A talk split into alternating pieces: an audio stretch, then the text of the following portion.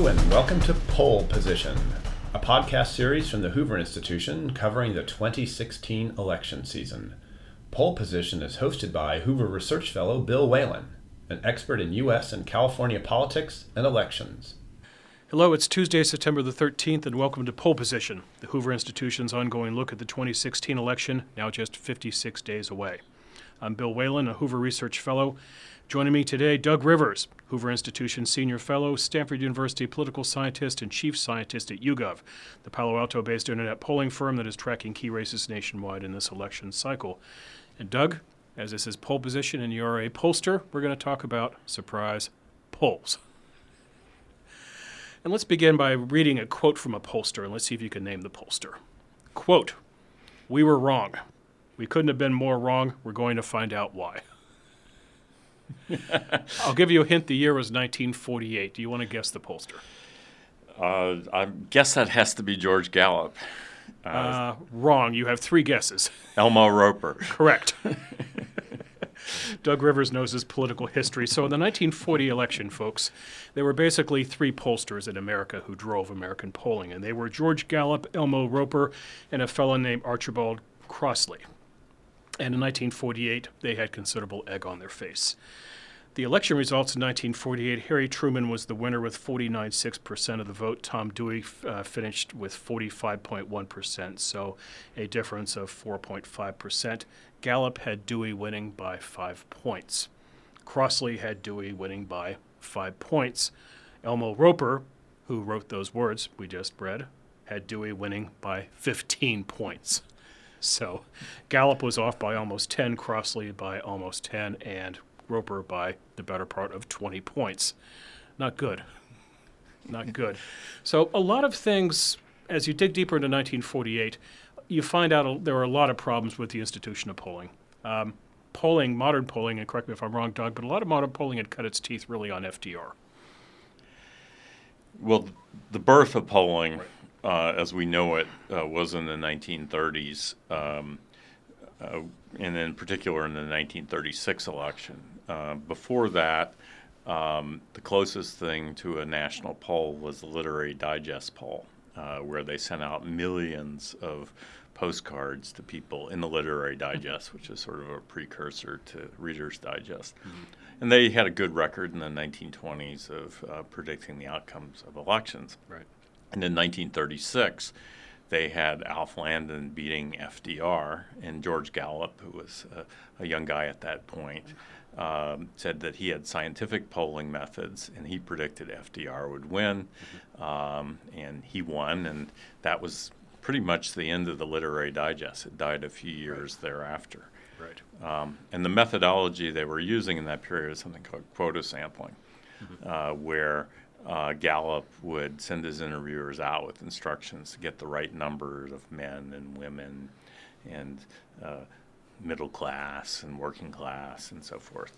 Um, whereas the Literary Digest relied on millions of responses, um, but millions of responses from the wrong people will be uh, systematically off. Right. So in 1948, you don't have FDR on the ballot for the no. first time in a long time, so you have a different electorate in that regard, not having Franklin Roosevelt to, to choose right. at. Also, as I understand it, the pollsters didn't do much in the last two weeks of the election. They cut off early. Yes. So uh, one version was there was a last minute swing to Truman, mm-hmm. uh, and that explains it. Uh, but the conventional wisdom in the polling world was that it was a, a failure of methodology, quota sampling in particular. Uh, in 1948, a um, small group of uh, people at the University of Michigan, led by Angus Campbell, uh, who was a, uh, um, I think he actually was a sociologist who'd worked at the uh, Department of Agriculture during the Second World War, and they had developed probability sampling methods. They ran a small survey, uh, and they actually had Truman winning, um, whereas the commercial polls uh, by Gallup and Roper uh, were way off.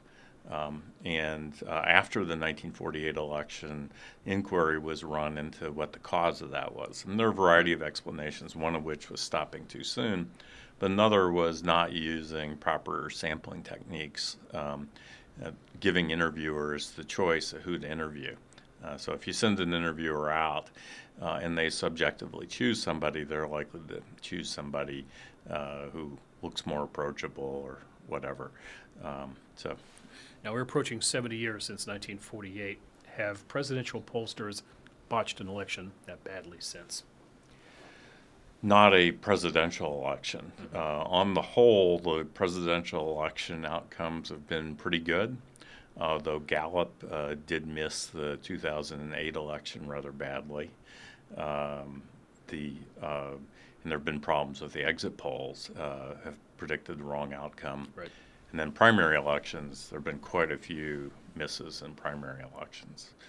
Um, but in terms of U.S. presidential elections, um, you know, there are races that are really close, and then obviously some pollsters get those wrong in a race like 2000, where in fact Al Gore won the popular vote uh, but lost the election. Right. Uh, but on the whole, the mass quantity of polling is hasn't been too bad. Yes. Thank you for saying mass quantity because that is what I'd like to get into now. So I went on Real Clear Politics last night uh, just to see what the state of the race was, and I think it's in, in their four-way average right now. I think she has about a two-point lead. Hillary leads Trump by about two. I counted over the last week, Doug, about eight presidential polls. I counted a handful of polls which deal with Obama's approval rating. Um, a lot of state polls as well, just a dizzying number of Senate and gubernatorial polls as well. There's just a lot of information floating out there right now. Some of it's silly, some of it's serious, and some of it's silly. One of one of my favorite quote unquote polls, and you're gonna you're gonna not like the idea of the word poll here, but they call it a poll nonetheless.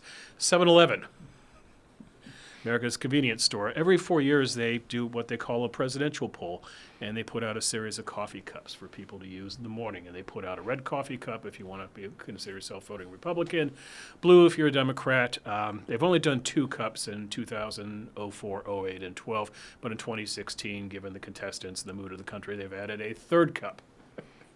uh, and so they add up the cup consumption close to the election and they declare that as their poll of presidential preference oddly enough, it's rather predictive of what happens. I think they've called the race correctly each time.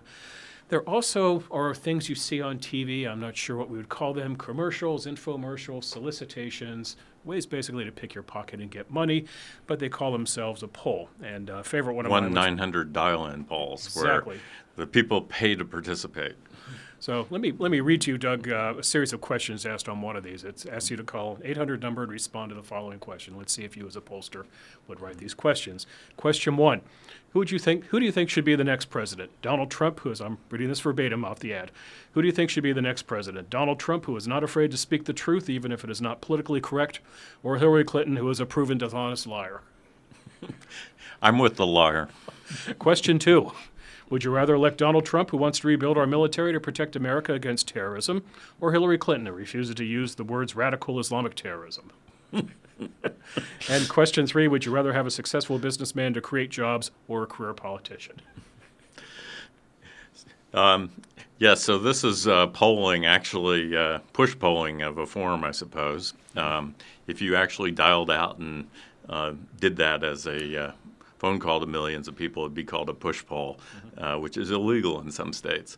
Um, so the point is obviously not to gather data, but to change the views of the people uh, participating in the research. Um, it's interesting. People um, do actually enjoy uh, participating in polls, um, and you know what you have here is uh, campaign uh, fundraising and messaging uh, all built into one. Um, you do have to give Donald Trump credit for his peculiar genius in this area, uh, turning his presidential campaign into a profit making venture. It's called a genius for making money, right? He's better at this than he is at running casinos, I think. I think so. So, Doug, all these polls that are coming at you on a site like Real Clear Politics, let's let's look at it from your perspective. You and I, let's say you're a car connoisseur and I'm just a car driver, and you and I go to a car lot, and I look at the car and I'm basically going to come down to two things. Number one, what kind of mileage does it get? Second, I'm in California. How fast does it get me out on the highway? You being a car connoisseur, though, you're going to want to pop the hood. You want to look under the hood and check the engine and learn more about the design, the specs, and so forth. You'd be the same way with polls versus me. I'd look at some cursory things, but you would study the inside of a poll. Take us through how you break down a poll Somebody sends you a sample and saying, "Here, Doug Rivers, I've looked at the presidential race, the California Senate race, your local congressional race. Here are my results." How do you parse it? Yeah, so at one time you looked at how the poll was conducted.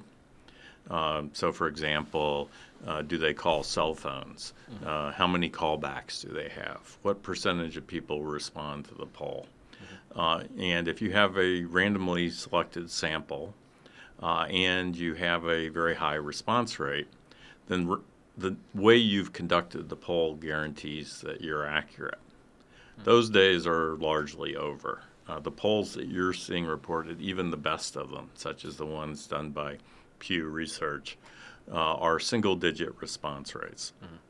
Uh, so, what that means is uh, a lot more goes into making the sausage than uh, just calling people who are randomly selected. Uh, every poll, at least every reputable poll, uh, not the one 900 dial-ins or the coffee cup polls, um, uh, weight the samples uh, uh, to correct for differences in composition of the poll sample to what the population should look like. Uh, it's very controversial what you weight on, but the first thing I look at when I get a, a poll is the sample composition. Uh, it's been traditional to weight the samples by demographics. So, uh, for example, younger people are much less likely to answer their phones and participate in a poll, even if you call them on a cell phone.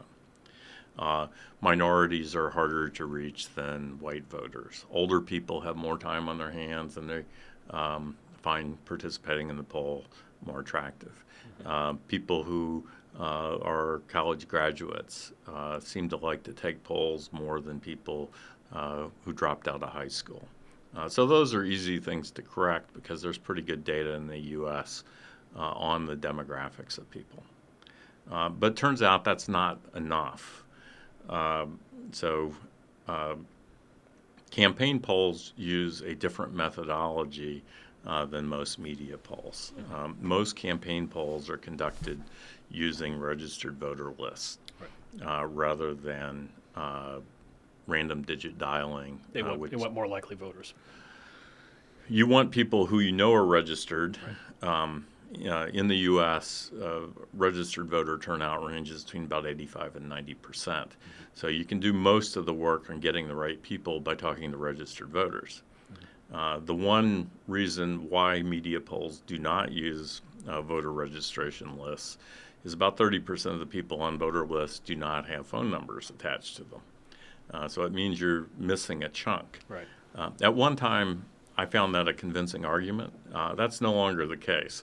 Uh, if you're getting an 8% response rate, you're missing 92% of the people. Mm-hmm. Um, you'd be better off uh, missing 30% and trying to correct for the difference between um, that group. So campaign polls use much more aggressive um, choices about uh, who's going to participate, limiting themselves to people on voter lists. Mm-hmm. Uh, and then on the voter list, you have uh, vote history. Mm-hmm. That is, did you vote in the 2014 midterm?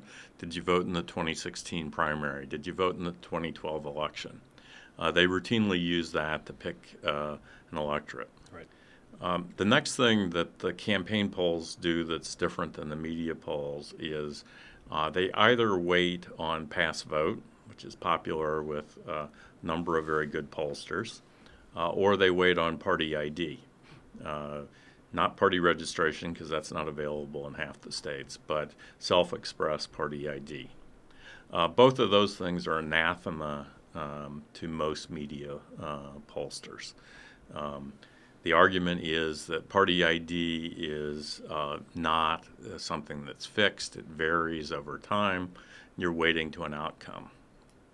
The response that I've heard from campaign pollsters is yeah, it's not fixed, but it doesn't move 10 or 15 points in a week. Um, and if you look at recent media polls, you see that the sample composition, its party ID has moved uh, literally 15 points uh, over the past month um, leading one to be very skeptical about the reliability of those results. Uh, pass vote is another thing. Um, there, you do know what it was. Uh, so, modulo the people who were uh, too young to participate in the 2012 election, we have vote. We know what the numbers were. Um, shouldn't we be able to weight our samples to 12, 2012 voters? Mm-hmm. Well, the problem there is that um, most telephone polls are one shot affairs. You get a list of phone numbers, you call people up, you ask how they voted. The only way you can ask uh, about 2012 vote is for them to recall that. Um, there have been uh, some discussion of this, a piece by Nate Cohn in the New York Times, some discussion on um, the 538 podcast, um, claiming that vote recall is unreliable. Um, I would argue that uh, this, uh, the literature on this uh, is generally not reliable or uh, doesn't actually um, the the evidence that Nate Cohn put in his New York Times piece actually was not on recall. Uh, if you actually look at recall versus um, vote measured at the time, which you can do if you run a panel, like an internet panel, uh, we're finding vote recall is quite reliable. Um, the uh, it's uh, basically urban legend that vote recall is unreliable. Uh, but then the third approach, which is used by internet panels, mm-hmm. is to take people uh, and look at what they told us about how they voted in 2012. Right. Uh, so we're not using recall at all. Um, we're using uh, uh, re- self-reported turnout contemporaneously. Um, and the effect of all that this year has actually been to improve Donald Trump's numbers enormously. Uh, the samples that uh, are weighted on recalled vote uh, or 2012 vote reported contemporaneously mm-hmm. uh, result in estimates that are better for Trump. Um, so I think it's a real issue with the polling this year. Now, the Trump campaign has a phrase, and they call it undercover voters. Uh, reminds me of that wonderful uh, comedy, Undercover Brother, which is a mock of 70 exploitation movies, but undercover voters. And these are, in theory, Trump voters who are going to come pouring out of the woodwork on election day and put him into office. Uh, Kellyanne Conway, who is now Trump's campaign manager, I think that's her title, campaign manager. She has her polling firm in New York, and she says they're doing research into this. They're convinced this is going to happen. Uh, were it to be true, though, Doug, would an undercover voter exist because they simply are because they're not telling pollsters what they want to do? Would they exist because pollers because pollsters are missing them? How you know, how how could that be? Yeah, so every losing candidate believes there's some mysterious uncounted voters out there that would, are skewing I would, yeah, the I public would, I'd actually add to that. Having worked for a lot of losing Republican efforts, there are two things. Number one, don't believe the polls, and then second, inevitably put out a bumper sticker saying, you know, upset the media, vote for blank. Yeah. So those are sort of two two races to go into. The polls are lying, and let's upset the media. Um, so, uh, so Trump points to the fact that re- uh, turnout in the Republican primaries this year was high, Right. and that um, since he got the most votes in the Republican primaries, it looks like he maybe pulled out some people who don't normally vote in Republican primaries. Um, there's very little evidence that he pulled out voters um, that weren't previously registered or didn't vote in general elections. What he did, it appears, is that he attracted um, people who could vote in Republican primaries, that meaning Republicans and independents, uh, to vote who hadn't previously voted in primaries. But these were not new voters, and they are not people who would be uh, would have uh, stayed home in a general election. Um, if you are going to get um, new voters in general election, the first thing you have to do is register them. Right. That requires some semblance of a ground game, of which the Trump campaign is entirely uh, innocent of. Um, and second, you would need to see registration uh, going up. And it should be disproportionately Republican registration or in, uh, decline to state independent registration. We're seeing none of those things. Uh, so I think the uh, the uh, missing voters or the the phantom voters for the Trump campaign will remain phantoms on election day. And there's really no way to change methodology to try to push or dig deeper to try to find hidden reluctant slash undercover slash going to surprise you Well, voters. so I can assure you that the Clinton campaign Right. uh, is tracking voter registrations very carefully uh, and measuring uh, whether the new registrants uh, are uh, uh, anti uh, Clinton and pro Trump. Um, whether the Trump campaign has anything equivalent to that, uh, at least it looks unlikely at the moment. Okay.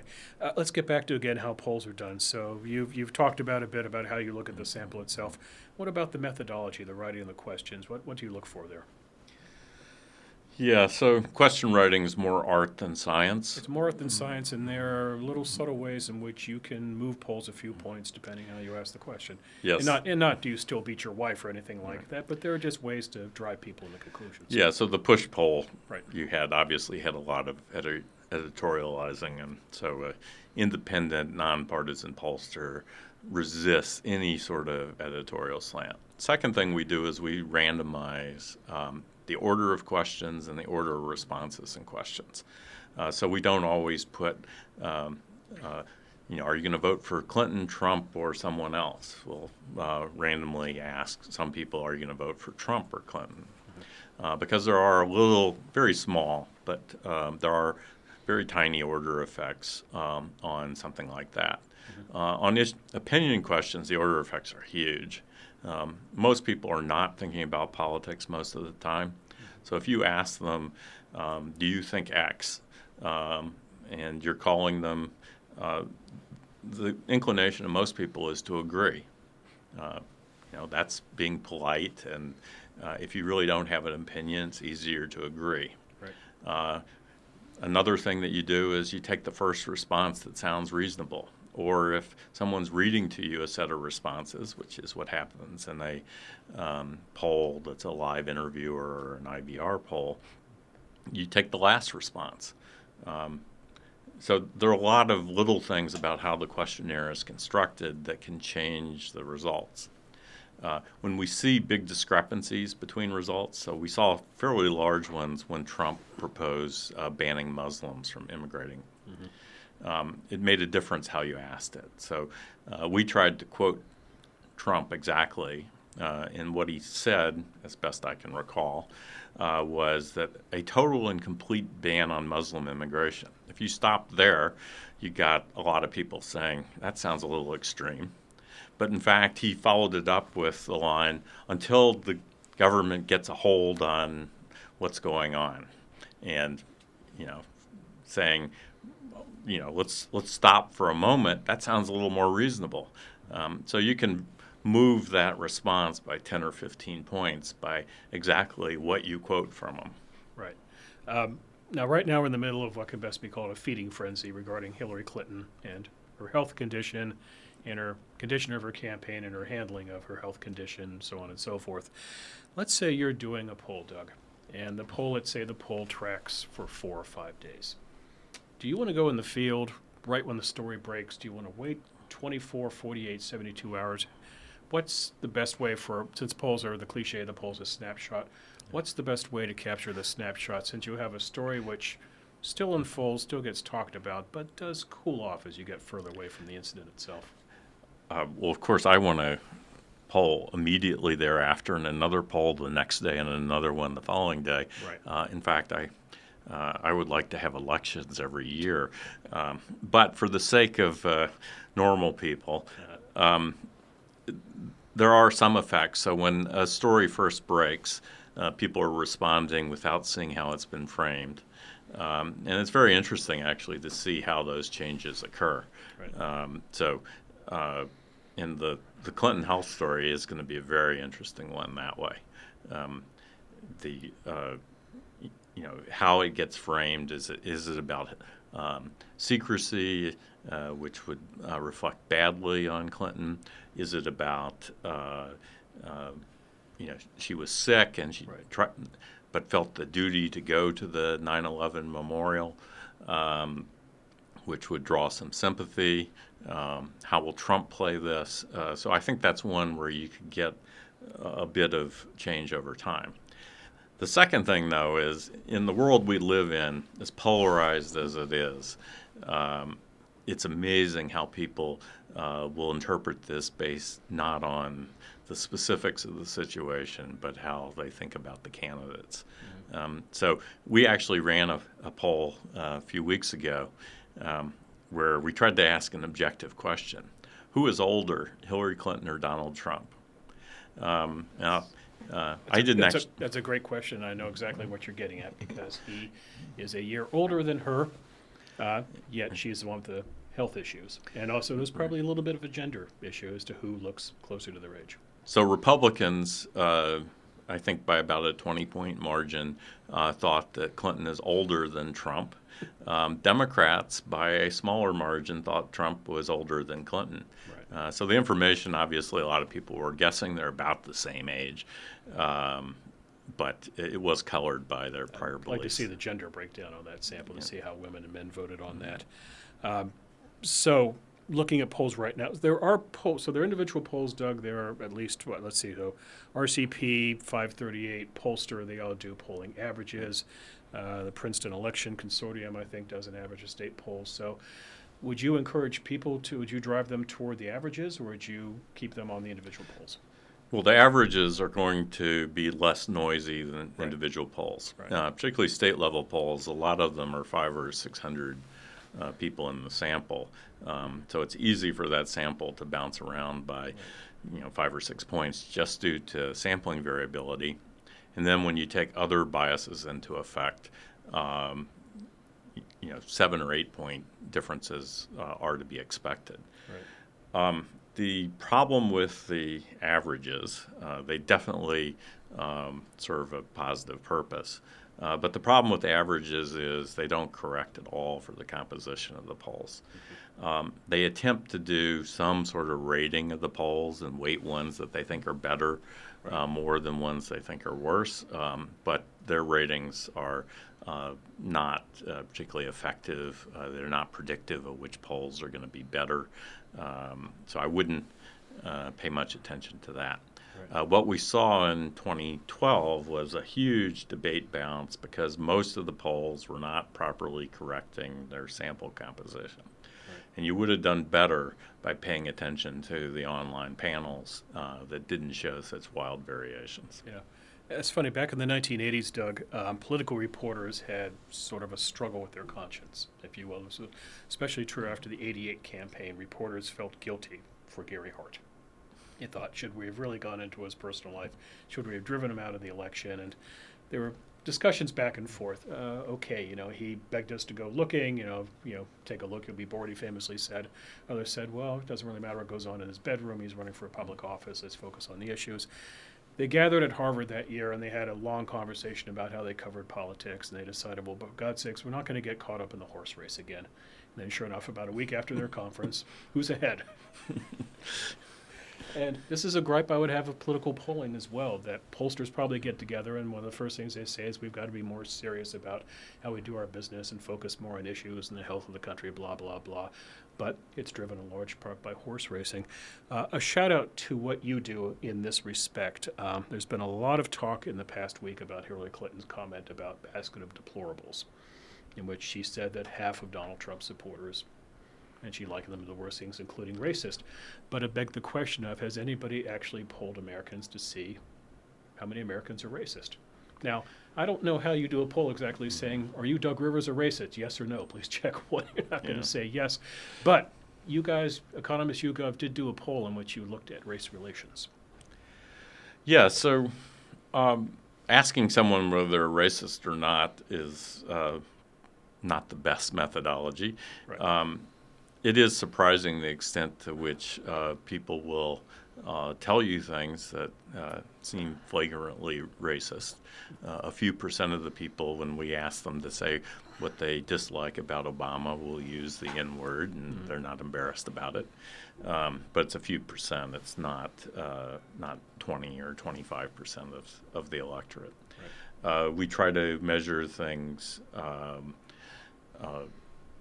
unobtrusively. Um, so uh, there are a variety of approaches. Um, you know, trying to soften around the edges uh, what it is. Um, there's some clever techniques. Uh, one thing is list experiments, where um, you ask people uh, to say how many people on a list uh, they uh, like or dislike.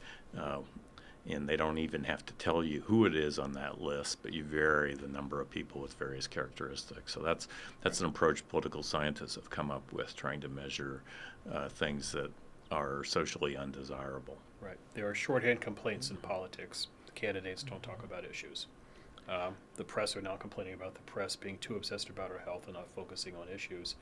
Is polling also part of the problem here? The pollsters not focus enough on issues. In other words, we see poll numbers ad nauseum on who's up and who's down, but is there enough information flowing out there about what are the top three concerns of Americans, or looking inside an issue like race or economic growth or what have you, and actually breaking down the issue?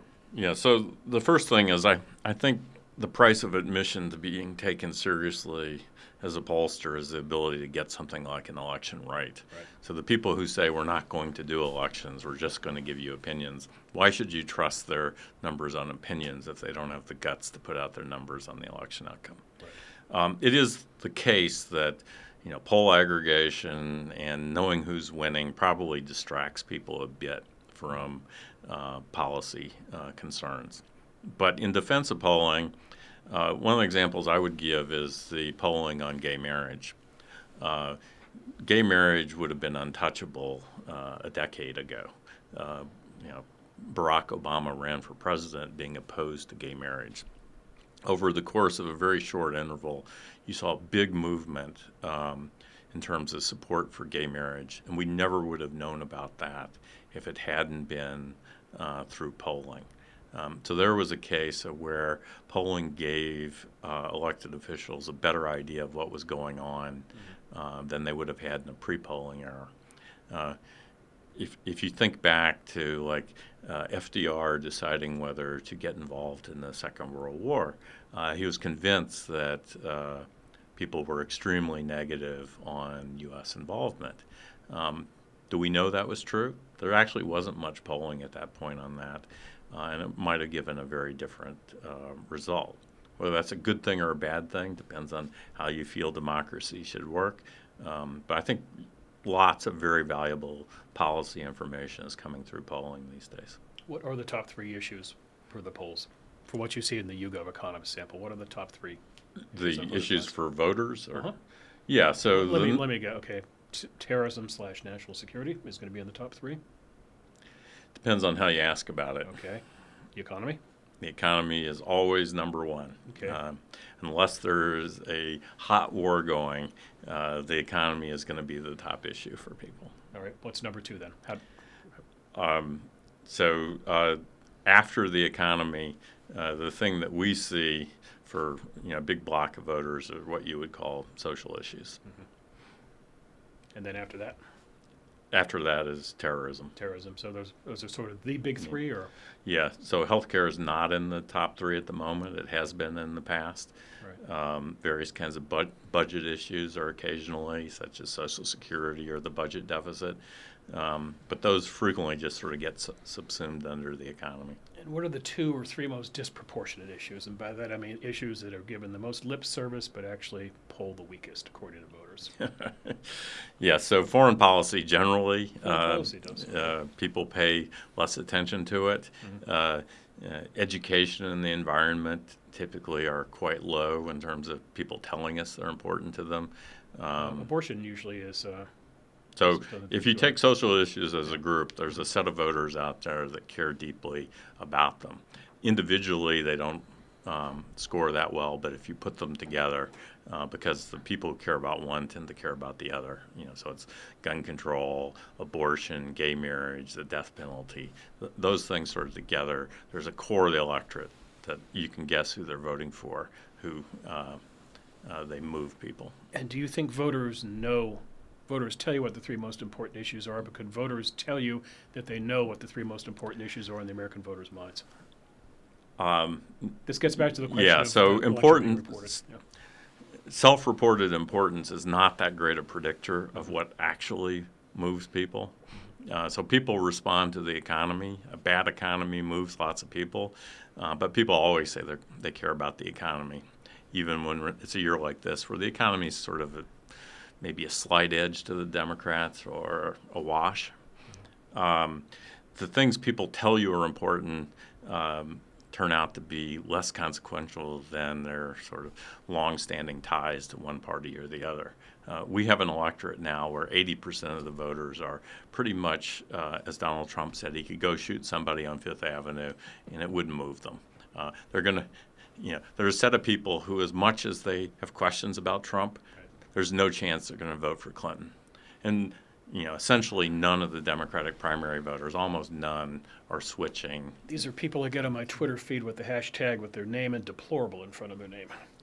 so deplorable Doug, deplorable Ed, and so forth. So yeah, you're right there, Doug. And let's close out with this final question, Doug. Um, give me the idea of two or three fixes that you think need to be done to the polling business before we get to the 2020 cycle. Well, so the, the first thing is the day of telephone polling uh, should be coming to an end. People just aren't answering the telephones to take polls. They don't want to do it. Um, and it's the way a lot of pollsters know how to conduct polls, and we need a substitute for that. And just to clarify, is that is that a function of people just aren't answering their landlines anymore, or is it because of caller ID? People hear that 800 number or that company number and they don't want to pick up, or is it is it all the above? So landline phones, you know, a third of the people no longer have landline phones. Right. Uh, there are legal restrictions on dialing in the cell phones, but the top pollsters, the good pollsters doing phone polling, um, are bearing the expense of calling into cell phones, which must be hand dialed. But the fact of the matter is, people do not want to. Uh, the bulk of the people, uh, large majority, don't want to take polls uh, on their phones. Uh, so you ha- you need an alternative approach. Right. Um, and that means that people have to start taking seriously that uh, we need ways other than randomly picking phone numbers as a way of getting samples that are adequate. And that's where the polling industry is in denial at the moment. Okay. So that's one fix, how to get over the phone situation. What about the frequency of polls? Do we need, need more polls or fewer polls? Do we need them more spaced out? Do we need them less hyperbolic? How, how do we change the blend? Um, so it used to be that newspapers would re- sponsor a poll and they'd report that poll and that would be it. Right. Um, and the the good thing that the aggregators have done, Nate Silver and uh, similar people, has been to say uh, that's insane. Right. Uh, there are a whole bunch of polls going, and we should average them. And the fact that one you know 600 person poll gives a screwy result shouldn't generate a story. Yeah, um, I mean, I mean, you have a challenge here in that polling is now in the era of Drudge, and so you do a random poll and it shows some wild result. You're going to send it to Drudge, and especially if it's yeah. going to show Trump at the lead, he's going to put a big banner on it saying "shock poll." Yeah, so you, you haven't had a candidate who is as personally interested in poll results and is uh, promoting them and criticizing them as Donald Trump. So I guess as a um, practicing member of the industry, I should uh, appreciate that, but um, in fact, I think the harm done by this is much less. Uh, uh, but uh, the reporting of polls, I think, has gotten better uh, because of the efforts of the aggregators. Um, so, uh, and more of that is better. Uh, the era of the standalone poll with the weird result getting a lot of attention, I think that's gone down. Um, so when the first poll that came out a few weeks ago showing Trump ahead by a couple points. I think it was a CNN ORC poll. Mm-hmm. Um, you know, most people sort of held off, uh, but in fact, it was uh, considerable movement across the board in polls moving in Trump's direction. Uh, so I think that was working, uh, uh, and that's a good thing, in my opinion. Got a three word fix Trump Polling Incorporated if you don't like polls, do one yourself. Well, the most offensive thing about Trump was for so long he didn't even have a pollster, which uh, hurt my feelings. You, say, you saying you're available? Uh, I didn't volunteer, but I, I, thought at least he should have somebody. Uh, he did manage to get Kellyanne Conway. He did. He definitely did. Doug Rivers, thanks for sitting in today. Enjoyed the conversation. You've been listening to the Poll Position, a Hoover Institution podcast. For more information about the Hoover Institution, please visit our website. That's www.hoover.org. And while you're there, I encourage you to sign up for the Daily Report. It provides you with the best of what Hoover offers studies, analyses, commentaries from the likes of Doug Rivers, all conveniently sent to your inbox five days a week. And you can also find the Hoover Institution on Twitter, and the Twitter handle is at HooverINST, at HooverInst. For the Hoover Institution, this is Bill Whalen. Thanks for sitting in with us today. This podcast has been a production of the Hoover Institution. For more research by our fellows on the 2016 election, please visit hoover.org slash decision 2016. For more podcasts from Hoover, please visit hoover.org or Hoover's channels on iTunes, SoundCloud, or Stitcher. I'm Chris Dower for the Hoover Institution. Thanks for listening.